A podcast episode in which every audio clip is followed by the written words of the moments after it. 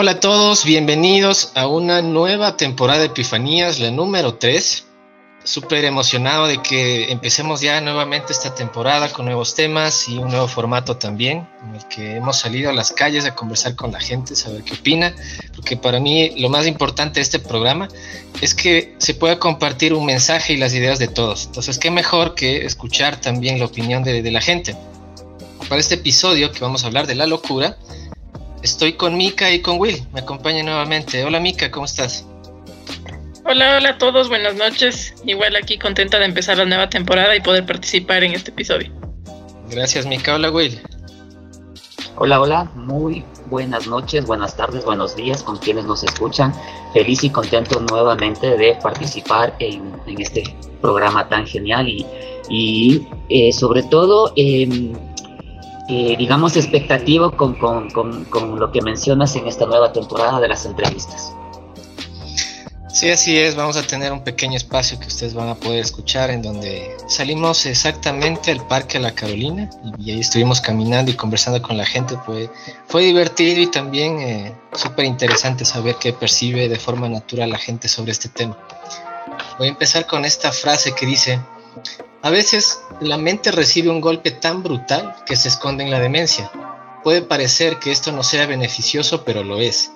A veces la realidad es solo dolor y para huir de ese dolor, la mente tiene que abandonar la realidad. Esta frase la dijo Patrice Rothfuss.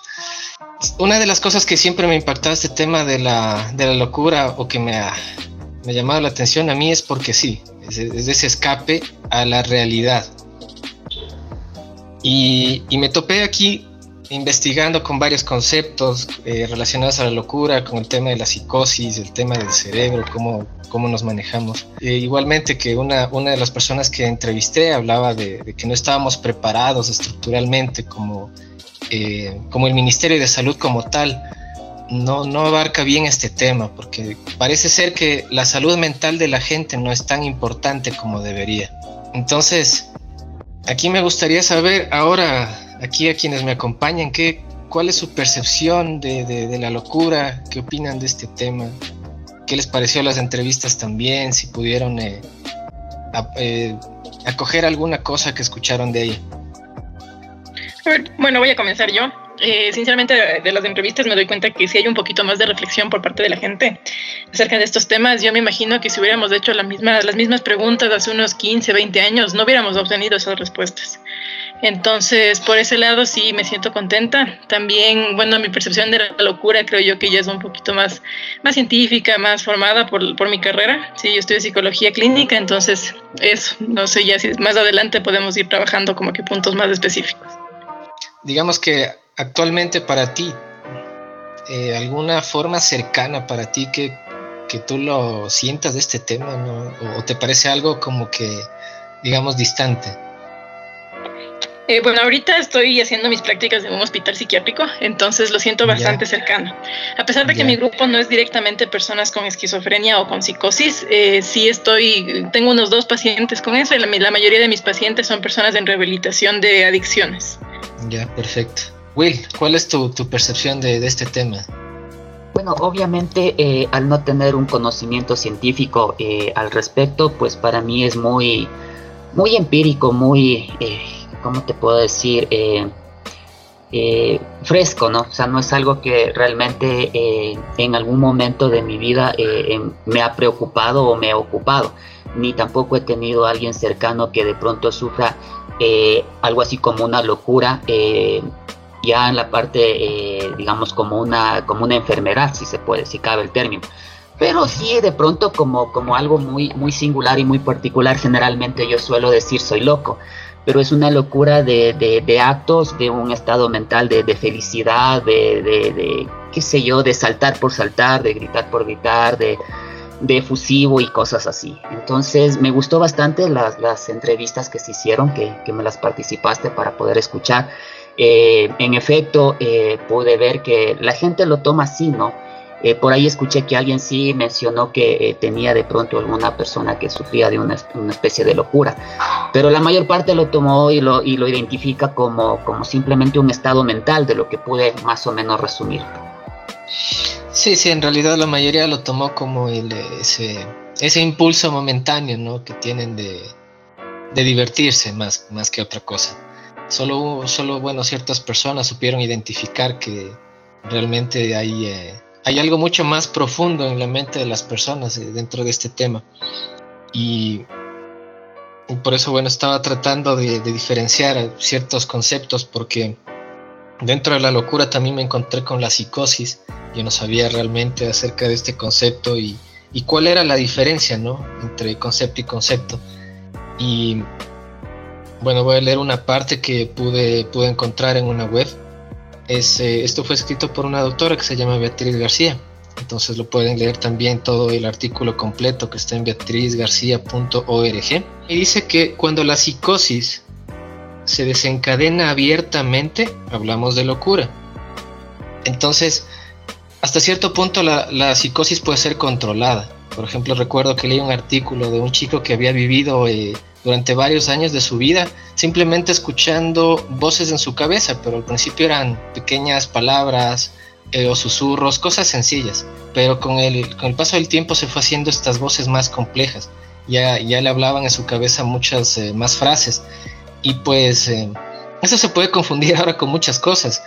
Afortunadamente, bueno, este chico pudo tener este, un tratamiento y pudo detener esa, ese, ese trastorno que tenía, porque él no, no, lo sabía identificar, porque ni siquiera lo podía decir abiertamente. Él se guardaba eso para él mismo, entonces para él era como que normal tal vez.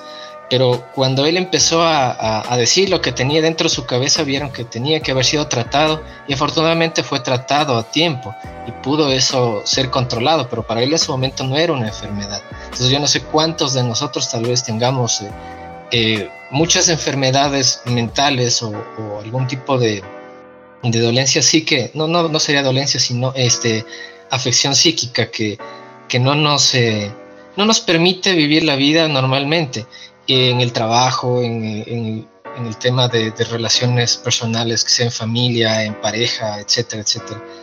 Y, y ni siquiera nos damos cuenta. Yo creo que tú, Mika, tal vez eh, podrías contarnos alguna reflexión que, puedas traernos de, las experiencias de esas personas que, que, uno diariamente dice, bueno, uno creo que puede pasar por alto, pero que para esas personas ya es algo muy importante y están en ese lugar. Claro, a ver, voy a intentar empezar eh, con cosas chiquitas para luego irnos a lo, a lo grande, ¿no? Es verdad, eh, el tema de las enfermedades mentales en general, no solo la, psicosis, la esquizofrenia, la depresión, que son como que las más sonadas, sino hay eh, muchas enfermedades mentales que ni siquiera sabemos de qué se tratan ni siquiera sabemos el nombre, entonces, por ejemplo, muchas veces los, los esfuerzos de los psicólogos en temas de prevención están en informar a la población de, miren, esto existe y presenta estos síntomas. Si es que tú ves que te sientes así, que escuchas voces, que sientes que no puedes irte a dormir sin hacer tal ritual, ya sin doblarla todas las cinco veces no te puedes dormir, ya eso es un síntoma de una enfermedad mental. No, no tan grave claramente, pero pero sí, entonces eh, gran parte de la prevención, como digo, está enfocada en algo que se llama la psicoeducación. El mostrarles a las personas conocimiento sobre la psicología, sobre los síntomas de las enfermedades mentales, para que al menos puedan identificar y decir, ah, sí, sí, le pasa a más gente, eh, no estoy tan loco, ya valga el, término ahorita, eh, puedo buscar ayuda. ¿no es cierto? Entonces, eso por un punto. De ahí, de las experiencias que, que yo puedo contarles, pues Em, me gustó mucho la frase con la que comenzaste este episodio porque tiene mucha razón. Esto de la, de la locura es básicamente una huida al sufrimiento que estamos acá en la vida real. Y por ejemplo, y esto es algo que no sabemos diciendo que nos podría ayudar a muchos, no solo a profesionales de la salud mental, sino también a personas que podríamos tener algún familiar con un trastorno mental, sí, es hay que ponerse al nivel de su discurso, hay que ponerse al nivel de su realidad. Hay que intentar comprender y hablarle a la persona con locura, digámoslo así, desde ahí, porque solo así podríamos llegar a, tener cierta conexión. Muchas veces la desesperación de estas personas es del que no llegan a ser del todo comprendidas. Y sí, quizás con nosotros como personas que no hemos desarrollado un trastorno mental, no le vamos a entender nunca al 100%, pero sí podemos intentarlo. Es así como los niños. ¿Cómo, ¿Cuál es la mejor manera de hablar con un niño? Poniéndonos a su nivel, a su capacidad de entendimiento. Yo a un niño no le voy a hablar con las mismas palabras que le hablo a un adulto, ni con la misma forma de pensar, ¿no es cierto? Entonces, lo mismo sucede con una persona con una condición mental. De ahí... Eh, otro, otro punto que quiero acotar es que esto de la, la psicosis en sí es una palabra que ahorita en términos médicos no se utiliza tanto porque es medio antigua, ¿sí? Entonces la psicosis se utiliza más que nada desde el psicoanálisis, que es una de las teorías eh, de la psicología, y desde ahí hablamos de psicosis, pero desde la parte más médica hablamos de esquizofrenia, que son básicamente términos muy equiparables. Lo que les va a caracterizar a estas eh, dos condiciones es que la gente o escucha cosas que en realidad no están pasando, ¿no es cierto? O ve cosas o siente, ¿no es cierto? Entonces tenemos tres tipos de alucinaciones, las auditivas, que es el escuchar voces, que son bastante comunes, las visuales, que es el ver cosas que no están ahí, veo un dragón, veo que, no sé, que se me abre un hueco en el piso y me voy a caer, ¿ya? y que he escuchado eso en un paciente, sí. Y en tercer lugar, también tenemos las, las alucinaciones, perdón, sensitivas. Hay gente que siente que le están subiendo arañas por el cuerpo y en realidad no hay nada ahí. Entonces, eso también he escuchado que es bastante común. Por ejemplo, tengo un paciente que ahorita ya está en mi, en mi unidad, está mucho más estable, pero él está en el hospital desde hace como cinco meses. Y pues una de las cosas que él tenía es que pensaba que las personas eran hologramas. Ya, entonces por ahí va más o menos la, parte de la sintomatología. O sea, realmente interesante porque, eh, como dicen, uno, uno trata siempre de, ponerse en los zapatos de la otra persona, pero en ese caso es, resulta muy difícil. Pero como dices, es, es bueno tratar de ponerse a su nivel para poder, para que esa persona se abra, ¿no? Y que te, te pueda explicar y tú también tratar de, de entender en qué mundo está viviendo. Y otra cosa que te quería preguntar. Yo estaba viendo el caso de, Nelly Bly, no sé si tal vez lo has escuchado, Mica, esta periodista que tuvo la valentía de ser la primera que se eh, fue, digamos, pionera en hacer ese tipo de periodismo investigativo, de infiltrarse, ¿no?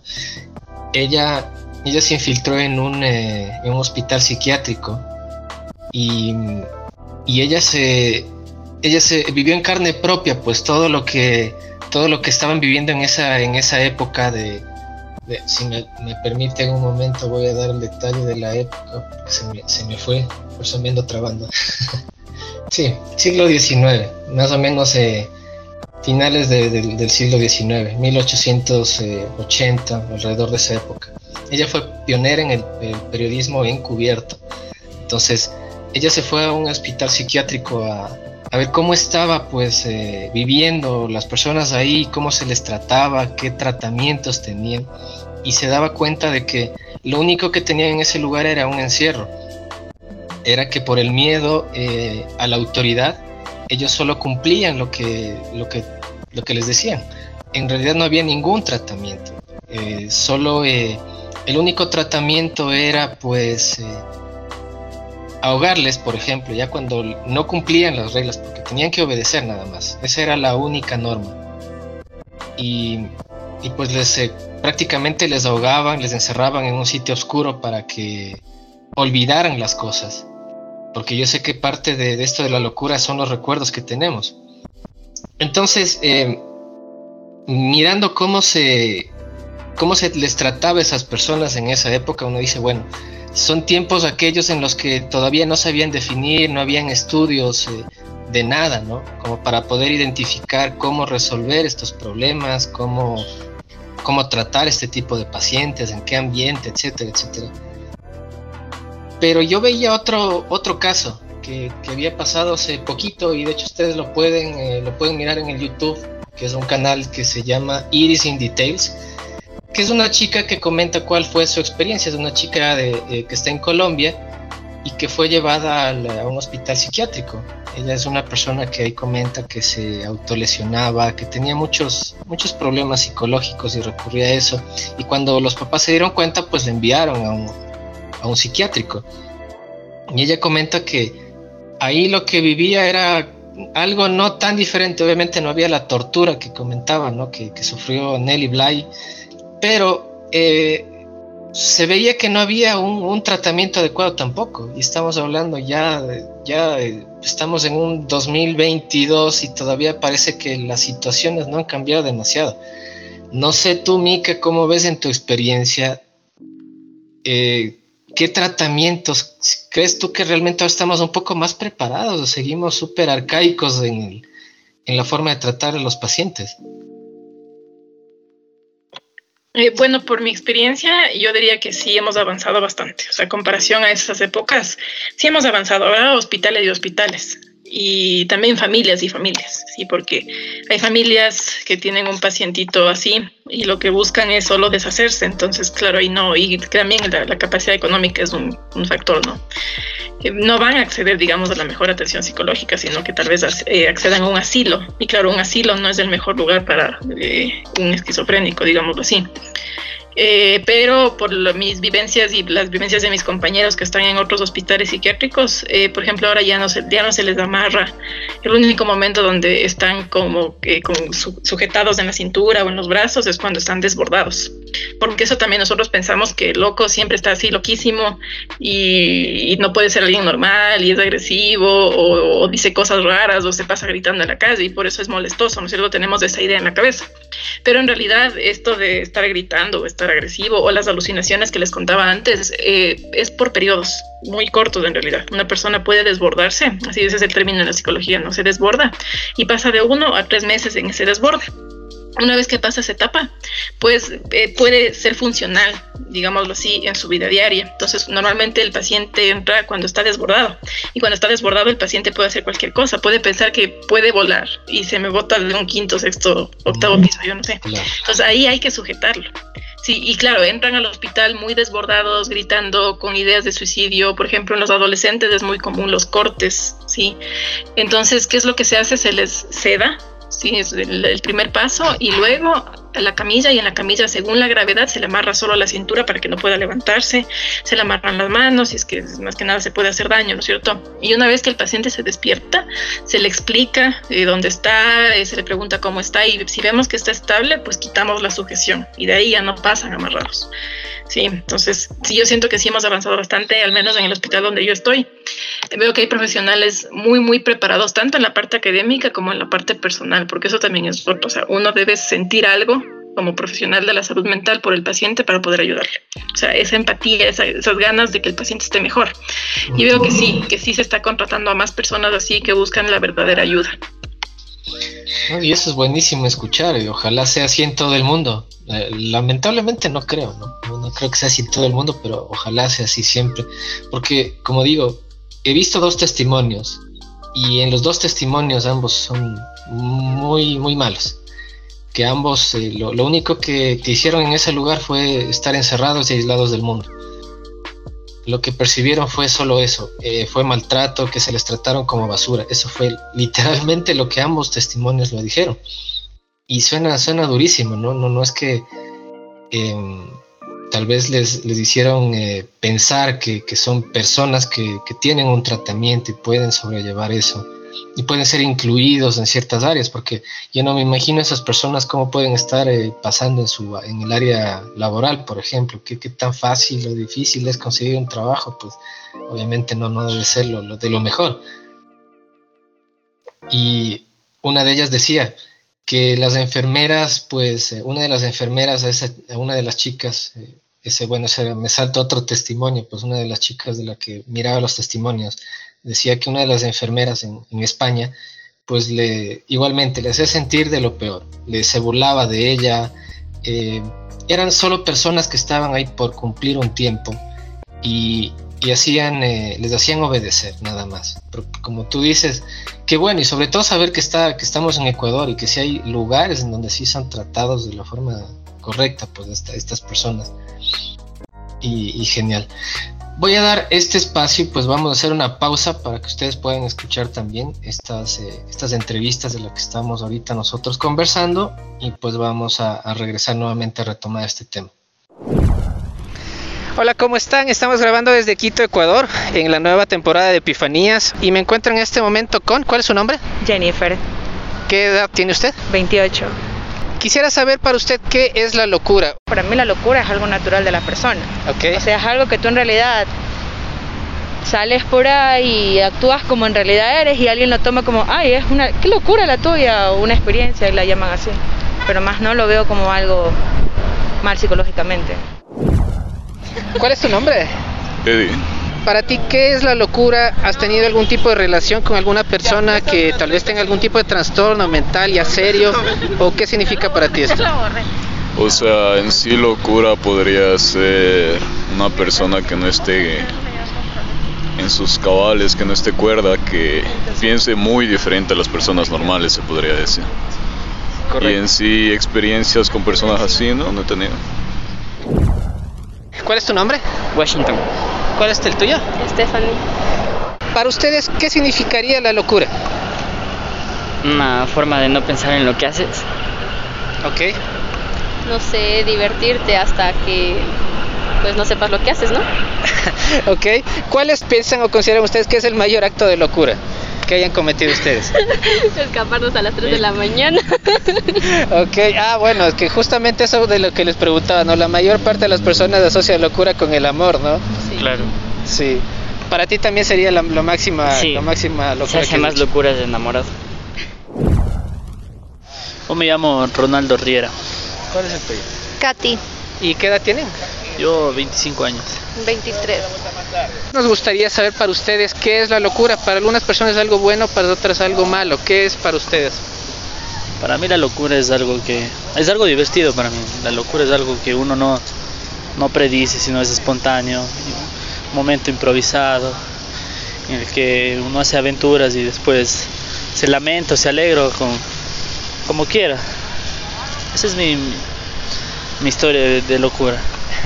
¿Cuál es la tuya? Está bien, sí. Eh, la locura para mí es algo espontáneo, espontáneo que una persona tiene, que una persona tiene en sí misma y para mí es algo algo chévere, algo divertido que cada ser humano tiene.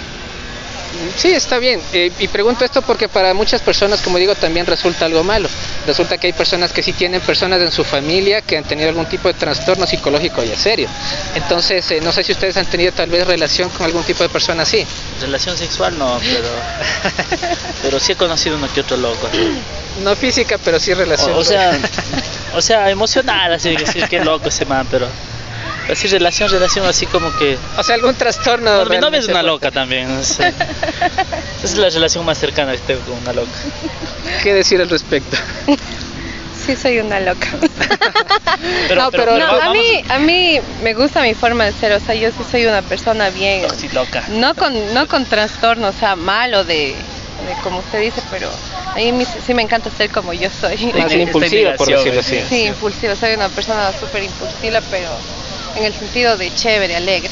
Pero, pero No me loca, vamos algo al, malo. al- al ámbito de loco, loco, loco. o- Ajá, sí, yo hablo, por eso decía, o así loco esas así dos- de, se me es loco. Así. No, por eso ponía esas dos diferencias, que hay personas que sí, como di- dicen ustedes, claro que hay ese impulso, hay otras personas que sí tienen una enfermedad o trastorno mental. Porque, por ejemplo, yo pienso que hay personas que uno dice, "Ay, qué loca ese man, esa man es una loca. así". Pero hay gente que vos ves así, dándose vueltas en círculo y dices, está loco. O sea, Hablando sola. claro. Bueno, y de hablar solo eso es común. Eso sí, hasta yo hago eso. Solo y qué bueno que estoy. Ajá. Estamos. Me entrevisto a mí mismo yo. Sí. Bueno, yo no he conocido a personas así, ni he tenido relación cercana nunca. Por eso a mí me parece algo divertido, chévere ser así. ¿Cuál, ¿Cuál consideran ustedes que sea el acto de locura más grande que hayan cometido? Así como cuando estás enamorada, así, eso es full tontería. Ya. Así, más o menos así. No, yo he hecho bastante. Te faltaría tiempo. ¿verdad? Pero en anónimo, no voy a borrar mi nombre. Ah, no. No, una vez, una vez. No sé, estaba loco. Pues donde yo vivo hay unas escalinatas y ni siquiera mi esposa sabe. Cogí, me saqué la ropa y no sé, bajé desnudo, subí desnudo. Después de ahí, qué pendejo, digo. La plena. Ojalá no me hayan grabado, digo. Es ser tonto, creo, no, no, no creo que sea una locura. ¿Cuál es su nombre? Mirella, ¿Qué, ¿Cuál es su edad? 43. Listo, mucho gusto. Mi nombre es Cristian. Eh, como decía, estamos tratando acerca de la locura. Para muchas personas esto es algo positivo, para otras negativas. ¿Usted, usted qué sería la locura entonces? Positivo. Que son personas que tienen una idea de, de alguna cosa. Por ejemplo, el arte. Sin locura no se puede imaginar, no se puede crear. Entonces, por eso es positivo. Mi nombre es Silvia y considero que la locura desde el ámbito de salud pública y patológico sí es un problema porque en primer lugar el paciente o la paciente que tiene esos trastornos le ve al mundo diferente y eso le involucra a la familia también, entonces una manera de convivir con esas personas es complejo, pero obviamente si hay un, un seguimiento médico podría mejorar esa situación familiar también. Entonces sí me parece que la locura desde el ámbito patológico obviamente es, es un trastorno negativo. ¿Cuál es tu nombre? Eh, mi nombre es Clara y bueno, en cuanto a la locura, siento que en nuestro medio es un término que se utiliza, digamos, de forma despectiva muchas veces, entonces por ese lado se tornaría negativo porque lo vemos así como una persona loca es una persona que no está bien, eh, etcétera. Em, sin embargo, nos olvidamos de ya esa situación, digamos, ya más enfocada a la locura como tal, que la locura viene a ser como esa, mm, ¿cómo lo podemos decir? Eh, ese desencaje de la razón que tiene cada una de las personas. Todos podemos llegarnos en algún momento a decir, ya me siento, siento que me estoy volviendo loco por una u otra circunstancia. Puede ser que estemos atravesando por momentos de estrés, por momentos de mucha angustia. Entonces lo hemos llegado a utilizar de esa manera porque de alguna forma nuestra razón empieza a desencajar. Pero bueno, en sí si me preguntan si yo creería que la locura es buena o mala, no creo que sea ni buena ni mala. Simplemente es un término que a veces se utiliza de una forma despectiva y que creo que deberíamos empezar a conocerlo mejor. Ahora, eh, veníamos conversando, la mayoría dice que para ellos eh, la locura es positiva cuando es, un, eh, es algo impulsivo, ¿no? Es como que yo me, me voy de fiesta, hago, digamos, hago un montón de locuras ya en una noche, como saben decirlo, y para ellos es positivo creo que tal vez eh, no debería asociarse la locura en ese punto, ¿verdad? Claro, es que muchas veces también confundimos la locura con la motivación, que esa ya es distinta, porque la motivación es aquella que sí nos impulsa a hacer cosas que pueden terminar en situaciones negativas o en situaciones positivas, como lo decía, eh, quizás hago eh, los impulsos me motivan a que me vaya de fiesta sin decirle a nadie, desaparezco tres días. Eso va a tener consecuencias negativas. Pero puede ser que mi motivación también me impulse eh, a descubrir algo eh, y como lo han dicho, muchos científicos estaban locos, ya, porque descubrieron un montón de cosas, pero esa fue por su motivación personal o social, por ayudar a las personas. más bien eran incomprendidos. Claro, más bien sus motivaciones no estaban bien comprendidas, eso era lo que les conocía el resto. Estamos de vuelta. Espero que les haya gustado este nuevo espacio, que hayan disfrutado, porque yo la verdad disfruté mucho escuchar a la gente pues, y nos divertimos. Y continuamos aquí entre nosotros conversando un poco pues, de, acerca de, este tema. Will, nos decías algunas ideas. Así, ah, eh, estaba escuchando atentamente de lo que mencionaba Mika sobre el tema de, la locura ya eh, hablando desde, desde los términos científicos, ¿no? Eh, pero eh, justo, justamente eh, yo pensaba que, eh, de hecho, creo que todos, todos tenemos un, loco por dentro o algo de locura en algún episodio de nuestras vidas. Por ejemplo, cuando, cuando fuimos niños, creo que a todos nos ha pasado alguna vez que vemos una película o vemos alguna, alguna situación que te agrada y quieres ser ese personaje. Entonces, yo recuerdo que cuando era niño quería ser o, jugaba a ser este He-Man. He-Man, juntas. bueno, ya. y, bueno, y me imaginaba obviamente los episodios y había, tenía un perro que era un pastor alemán y él era Batulcat y, ah, o sea, era chévere, ¿no? Pero claro, em, luego ya entrabas a la realidad y no sé si por ahí está el tema, ¿no? En esa capacidad obviamente de, discernir eh, lo que es la imaginación. Eh, o sea, esa parte de, esa capacidad de salirte, ¿no? De, la realidad. No sé si por ahí nos puedes dar un poco de luces, eh, Mika. Pero bueno, me parece muy interesante lo que planteas y de hecho sí, psicológicamente hablando, nadie es, nadie es 100% normal, sí, nadie. Todos tenemos ahí un poquito de locura y claro, la, la cuestión está bastante en, yo me creo lo que está pasando o sé que quizás se me, o sea, soy un poquito inestable en ese sentido, pero luego logro volver a la realidad. Pongo un ejemplo súper simple ya. Una chica que sea súper, súper, súper celosa con su pareja novio, esposo, lo que sea. Se imagina que el novio está con las del trabajo, que ni sé qué, pero en cierto punto ya logra regresar. Puede que sí, que vaya a causar peleas por esa situación, pero en cierto punto logra regresar porque sabe que en el fondo no es cierto y confía en su pareja y bueno, hay un montón de factores ahí que juegan, ¿no? Y, pero les digo, logra discernir, logra como que controlar esas ideas, esas imaginaciones y regresa. El problema cuando hablamos de una locura, así ya una persona diagnosticada, se lo cree o sea, y se lo cree y va a buscarle al trabajo y va a ver que no esté con nadie y a pesar de que vea que no que no está con nadie, pues esas ideas van a seguir y seguir y seguir y ahí sabemos que necesitamos ayuda, así que requerimos un tratamiento. Entonces, y en el caso de los niños igual, eh, los niños cuando juegan están en una dimensión que llamamos el como si. Entonces el como si es como si fuera He-Man, como si fuera Batman. El loco es yo soy Batman, yo soy He-Man y comienzan a actuar en su vida alrededor de esa idea que es como que la idea delirante principal. Entonces el loco que dice yo soy Batman comienza a vestirse de negro y a comprar todo de negro y de murciélagos y se va a vivir en una cueva. Y claro, eso estorba mucho, no, no estorba, estorba mucho, quiero decir, en sus relaciones interpersonales, le causa problemas en el trabajo, ¿no es cierto? Que todo Sería una forma de vivir más que un, espacio, sino de toda una vida. Y él vive en esa realidad y por eso yo decía, a veces el mejor tratamiento con esas personas es ingresar un poco en ese espacio y no decirle, oye, pero ¿cómo vas a decir que eres Batman? Sino, ah, ¿y, qué haces de tu día a día? ¿Qué haces por las noches? ¿Qué, qué nomás te has comprado? O sea, intentar ingresar al discurso de la persona un poquito por ahí ayuda bastante. Because a Batman. Exacto, algo así, pero, pero ya serio. y y por eso justo nos preguntábamos a cada uno y, les preguntaba también a las personas y, somos muy pocos que, dicen, sí, yo tengo una persona dentro de la familia que ha sido diagnosticada con alguna especie de, trastorno eh, mental. Y yo en mi caso les comentaba, pues mi hermano sí le, diagnosticaron con, eh, con, bipolaridad. Y les decía pues que eh, hay una, una lista pues que estaba yo mirando que es de acerca de la incapacidad permanente por trastornos mentales dentro de las del área laboral. Son personas que dentro de la de, su trabajo pues ya tienen una dificultad permanente. Entonces,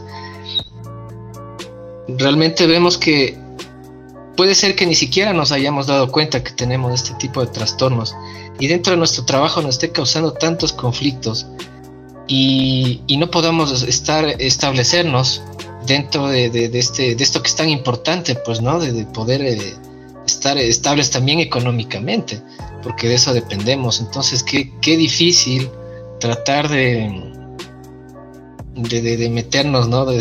por decirlo de ese modo, ¿no? De, meternos dentro del mundo. Se me fue la palabra adecuada, pero eh, no, no interactuamos correctamente.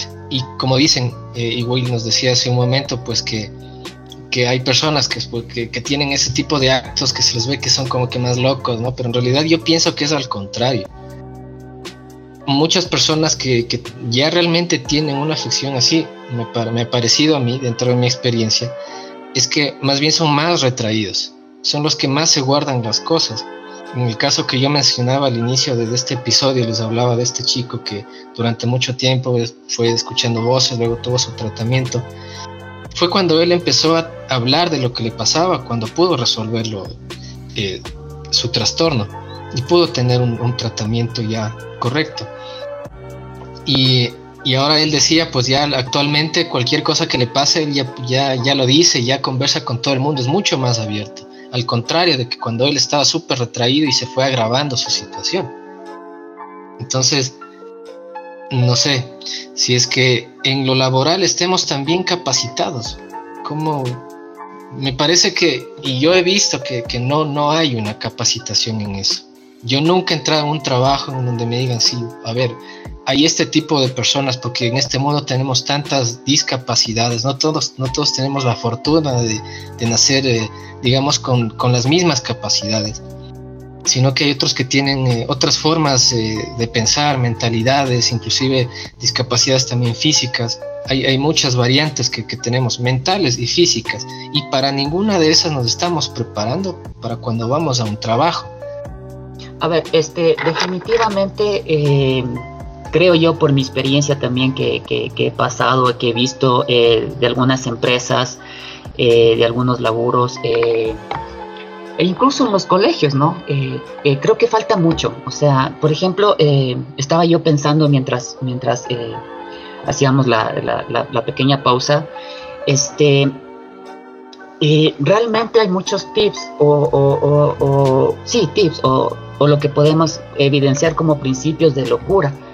Entonces, eh, nadie nos educa para eso, ni en las escuelas, ni en los colegios. Eh, no hay, digamos, una función o alguien que te pueda, de pronto, de alguna forma, este, mirar esas, esas, exactamente. Y, y, y de alguna forma, incluso detectar oportunamente algún posible trastorno que pudieras tener o que se pudiera eh, tener debido a, qué sé yo, a maltratos, a, muchas cosas, ¿no? Porque entendería yo que la gente que se queda en, una locura o un estado mental permanente es porque definitivamente la realidad no le es. Y, quizás le es mejor estar eh, en, un mundo alterno donde quizás no sufre tanto. Sí, sí, es verdad. Hubo un, tiempo en el que yo pensaba que la locura es mejor que la cordura porque te hacen pensar que el ser diferente no, no está bien. Para mí la sociedad también influye demasiado en eso. Entonces esos esfuerzos de querer pertenecer a un tipo de, grupo social, bueno, esa necesidad de pertenecer a veces les hace cambiar a las personas. Entonces, eh, eso, eso creo que es la, parte compleja, ¿no? De, que la sociedad no, no nos ayuda tampoco. Eh, sí, tienen mucha razón, no, no estamos a nivel de sociedad en general muy capacitados como para ni para identificar, ni para ayudar, eh, ni para acompañar, porque a veces eh, la persona con trastorno mental no necesita tanto que le curen o que le tengan pena, sino que le acompañen.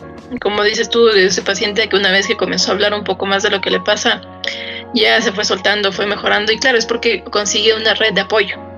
Y cuando tenemos una red de apoyo con un paciente mental es lo más importante en realidad. Por, de hecho, hoy en día la perspectiva para internarles es esa, que ellos comparten con su equipo terapéutico, comparten día a día por unos cuantos meses con los otros pacientes y eso les ayuda bastante. Yo sí pienso eh, que deberíamos implementar una materia en el colegio, sí, en la escuela, colegio, sea sobre salud mental, sobre psicología, para que comencemos a hablar de eso y sepamos incluso desde nuestra adolescencia que eso existe y que hay que ayudar a estas personas en vez de juzgar o en vez de, ah, no eres productivo o no te adaptas a mi grupo de amigos, entonces, ¿qué hago? Te excluyo, te excluyo, pero normalmente excluimos porque no, no estamos acostumbrados, pues no, no tenemos conocimiento.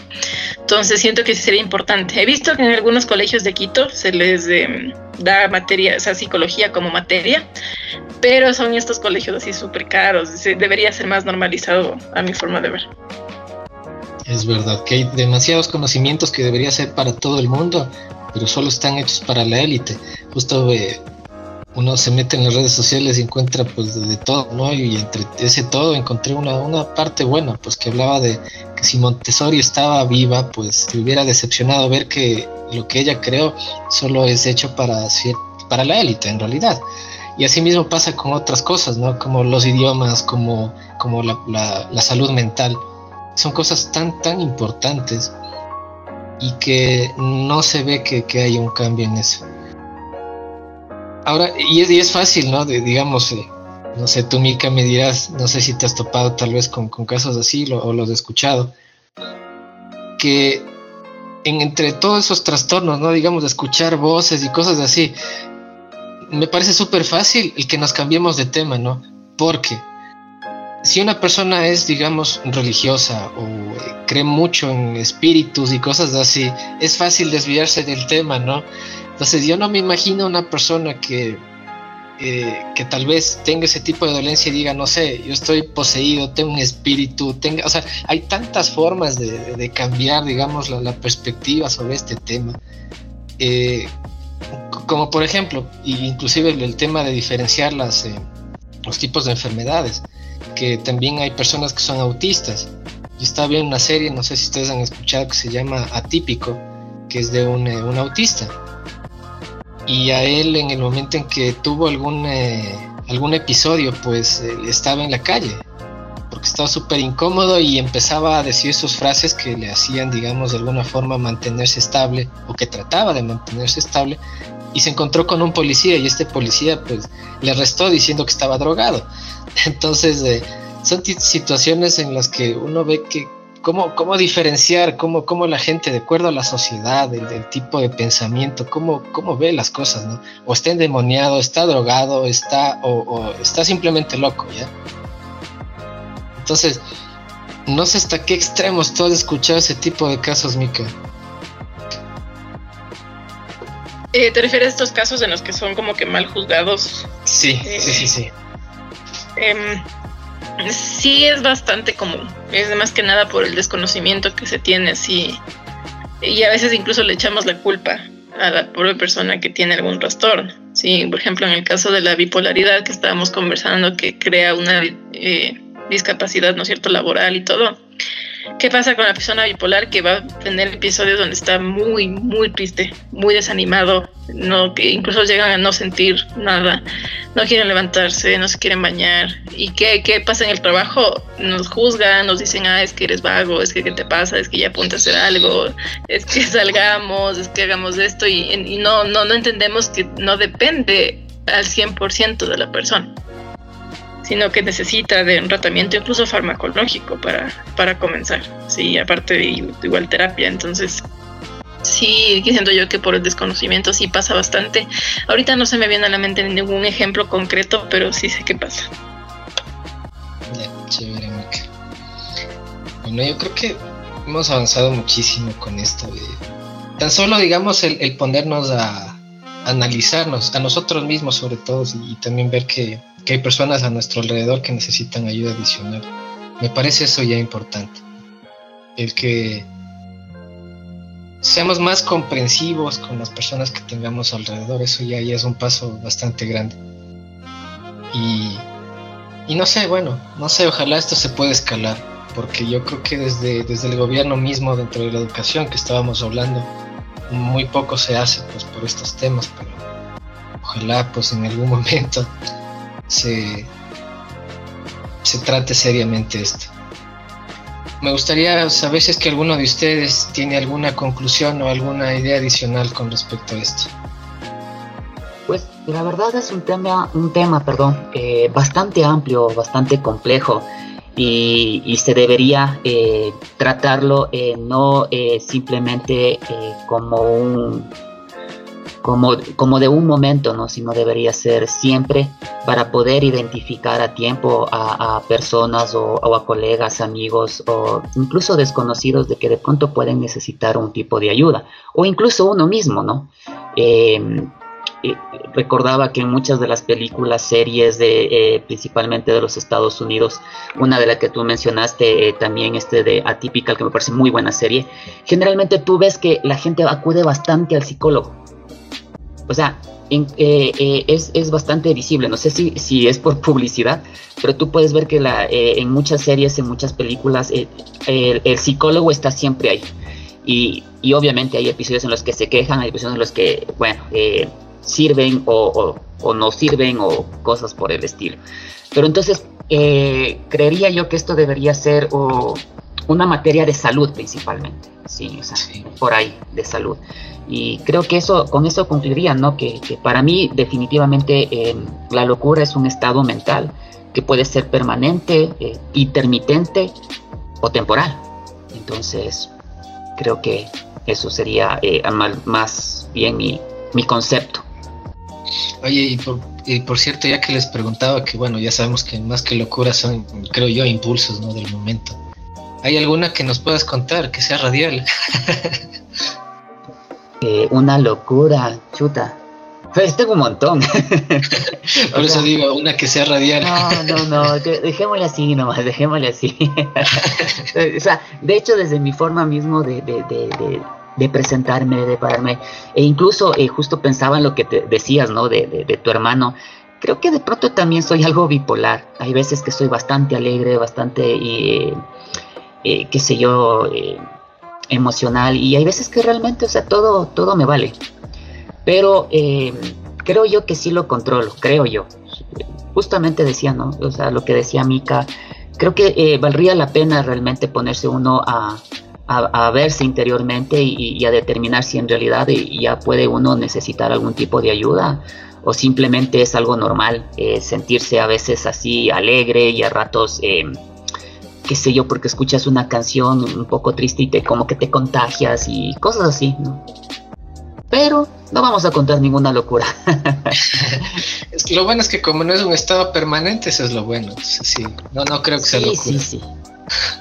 No, para nada, creo que nos conocemos bastante, pero sin embargo, o sea, sí me puse a pensar en, esa situación, no, no, que, que, para no llegar a un estado de locura eh, habría que de pronto eh, analizarse, ¿no? Y dar la oportunidad también a uno de que eh, lo vean, obviamente los profesionales del tema y te puedan dar más luces, ¿no?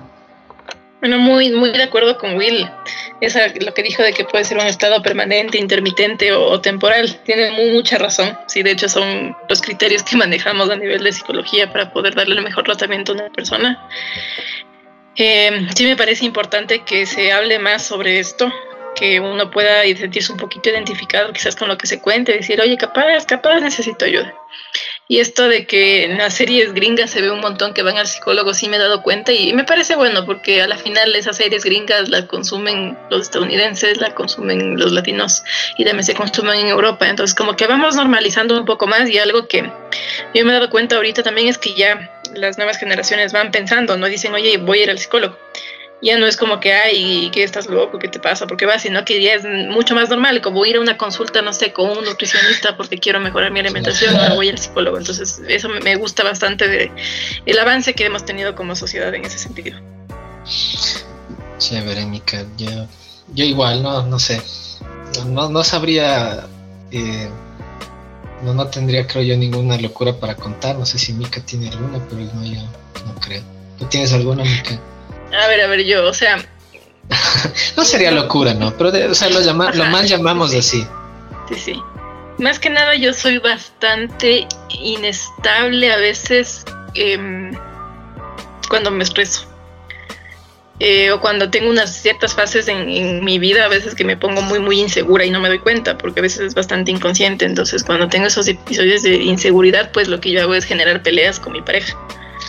Eh, busco la manera de pelear del pero a todo y claro, él al inicio me seguía la pelea porque no entendía qué estaba pasando y nos enojábamos y pasábamos peleados horas y bueno, entonces ahora es como que él ya no me sigue el juego y claro, yo como ya no me sigue el juego y él se porta mucho más paciente conmigo, busco cualquier otro motivo para pelear y pelear y pelear, pero yo les digo, o sea, es como que una semana paso así, puede que genere una pelea, a veces grande, a veces pequeña y luego ya me pasa, entonces creo que más o menos por ahí iría un poco mi locura. Wow. Sí, eso iba a decir mi nieve, ¿no? Qué chévere, ¿verdad? Mi respeto es la paciencia de tu, de tu novia. Claro, es que también. No, ese tipo es mundial. es cuestión porque yo le explicaba, ¿no? Porque me decía, ah, es que me quieres terminar, es que no sé si es que tanto te molesta todo lo que hago, porque sigues conmigo? Y le decía como que no, es que no es de eso, sino que yo, yo intentaba explicarle y al inicio no me entendía, obviamente. O sea, es que ¿por qué alguien armaría una pelea porque le da ganas de pelear o porque sí o porque está inestable? Entonces él poco a poco fue comprendiéndome, poniéndose un poco al nivel de mi discurso y ya lo toma mucho mejor. Incluso ahorita ya no se arman peleas grandotas cuando son cosas así. Entonces sí, sí, paciencia, mucha paciencia. Ah, chévere. Pensaba que te aburrías y no, yo quiero pelear. Estoy aburrido y quiero hacer algo. no, qué chévere. Y, de hecho, pensando justo en lo que tú dices, es verdad. El tema de las inseguridades, del tema de la autoestima, de cómo, cómo actuamos en ese momento realmente, si son cosas que debemos controlar, pero que hay personas que no lo logran. Eso, eso es bien, bien, bien interesante lo que dijiste, Mika. Y bueno, eh, yo creo que sí, les agradezco nuevamente por este tiempo. Qué chévere que podamos, como les digo, iniciar una nueva temporada, que, que tengamos mejores expectativas de, de la opinión de la gente. Les invito también a que continúen eh, interactuando en, las redes sociales. Hay varias personas que les agradezco que hayan escuchado, hay mucha gente que, que de repente me dicen, no, ya escuché todos los episodios, eh, están chéveres y que me han animado a continuar con eso y en verdad les agradezco mucho. Y, y qué bueno que puedan también aprender de, todo esto, aunque sea, aunque sea un poco, o que les entre la curiosidad, porque esa curiosidad también es muy, muy buena, pues para que sigan investigando, eh, sigan viendo mucho más, porque como siempre he dicho, eh, no, no se trata de que aquí se trate de verdades absolutas, sino que les, les entre ese bichito de la curiosidad, digan, está interesante, yo quiero saber cómo estoy en esta, en esta área y seamos mejores para nosotros mismos y para la sociedad. Y, y qué bueno, pues qué, qué mejor que, que, prepararnos mentalmente, que estemos eh, muy conscientes de, de, esa, de esa salud mental. Y eso es todo, pues les agradezco Will, Mika, por, por brindarme este tiempo que, comparten aquí en este, en este podcast, que espero que siga creciendo y pues yo les espero pues para la siguiente temporada, pues eh, no sé si quieren ya despedirse ustedes también. Sí, muchas, muchas gracias por la invitación. Saben que yo siempre contenta de participar acá. Y, y eso, muchas gracias por escucharnos y con muchas ganas de, de seguir con la tercera temporada. Eh, esa es. Listo, pues yo obviamente, obviamente, obviamente, muy, muy, muy agradecido eh, con todos. Eh, son espacios para mí eh, bastante, bastante buenos, bastante entretenidos y que de hecho siempre, o al menos muchas de las veces lo he dicho, se aprende, se aprende bastante y, y, sí, coincido contigo. Entra ese bichito, ¿no? De la curiosidad, de querer aprender más y, y bueno, gracias, gracias. Gracias, Will. Y, yo creo que una de las cosas que siempre hago es les presento a todos, eh, presento el tema, pero nunca me presento a mí. Yo soy Cristian. es la primera vez que lo hago desde la primera temporada, creo. Te queremos, Cristian. Realmente no, nunca digo mi nombre, pero sí me acordé. Y pues para mí, como siempre, es un gusto. Nos pueden encontrar en Epifanías S en Spotify. Así que eso es todo. Les agradezco. Saludos a todos, que tengan un buen día.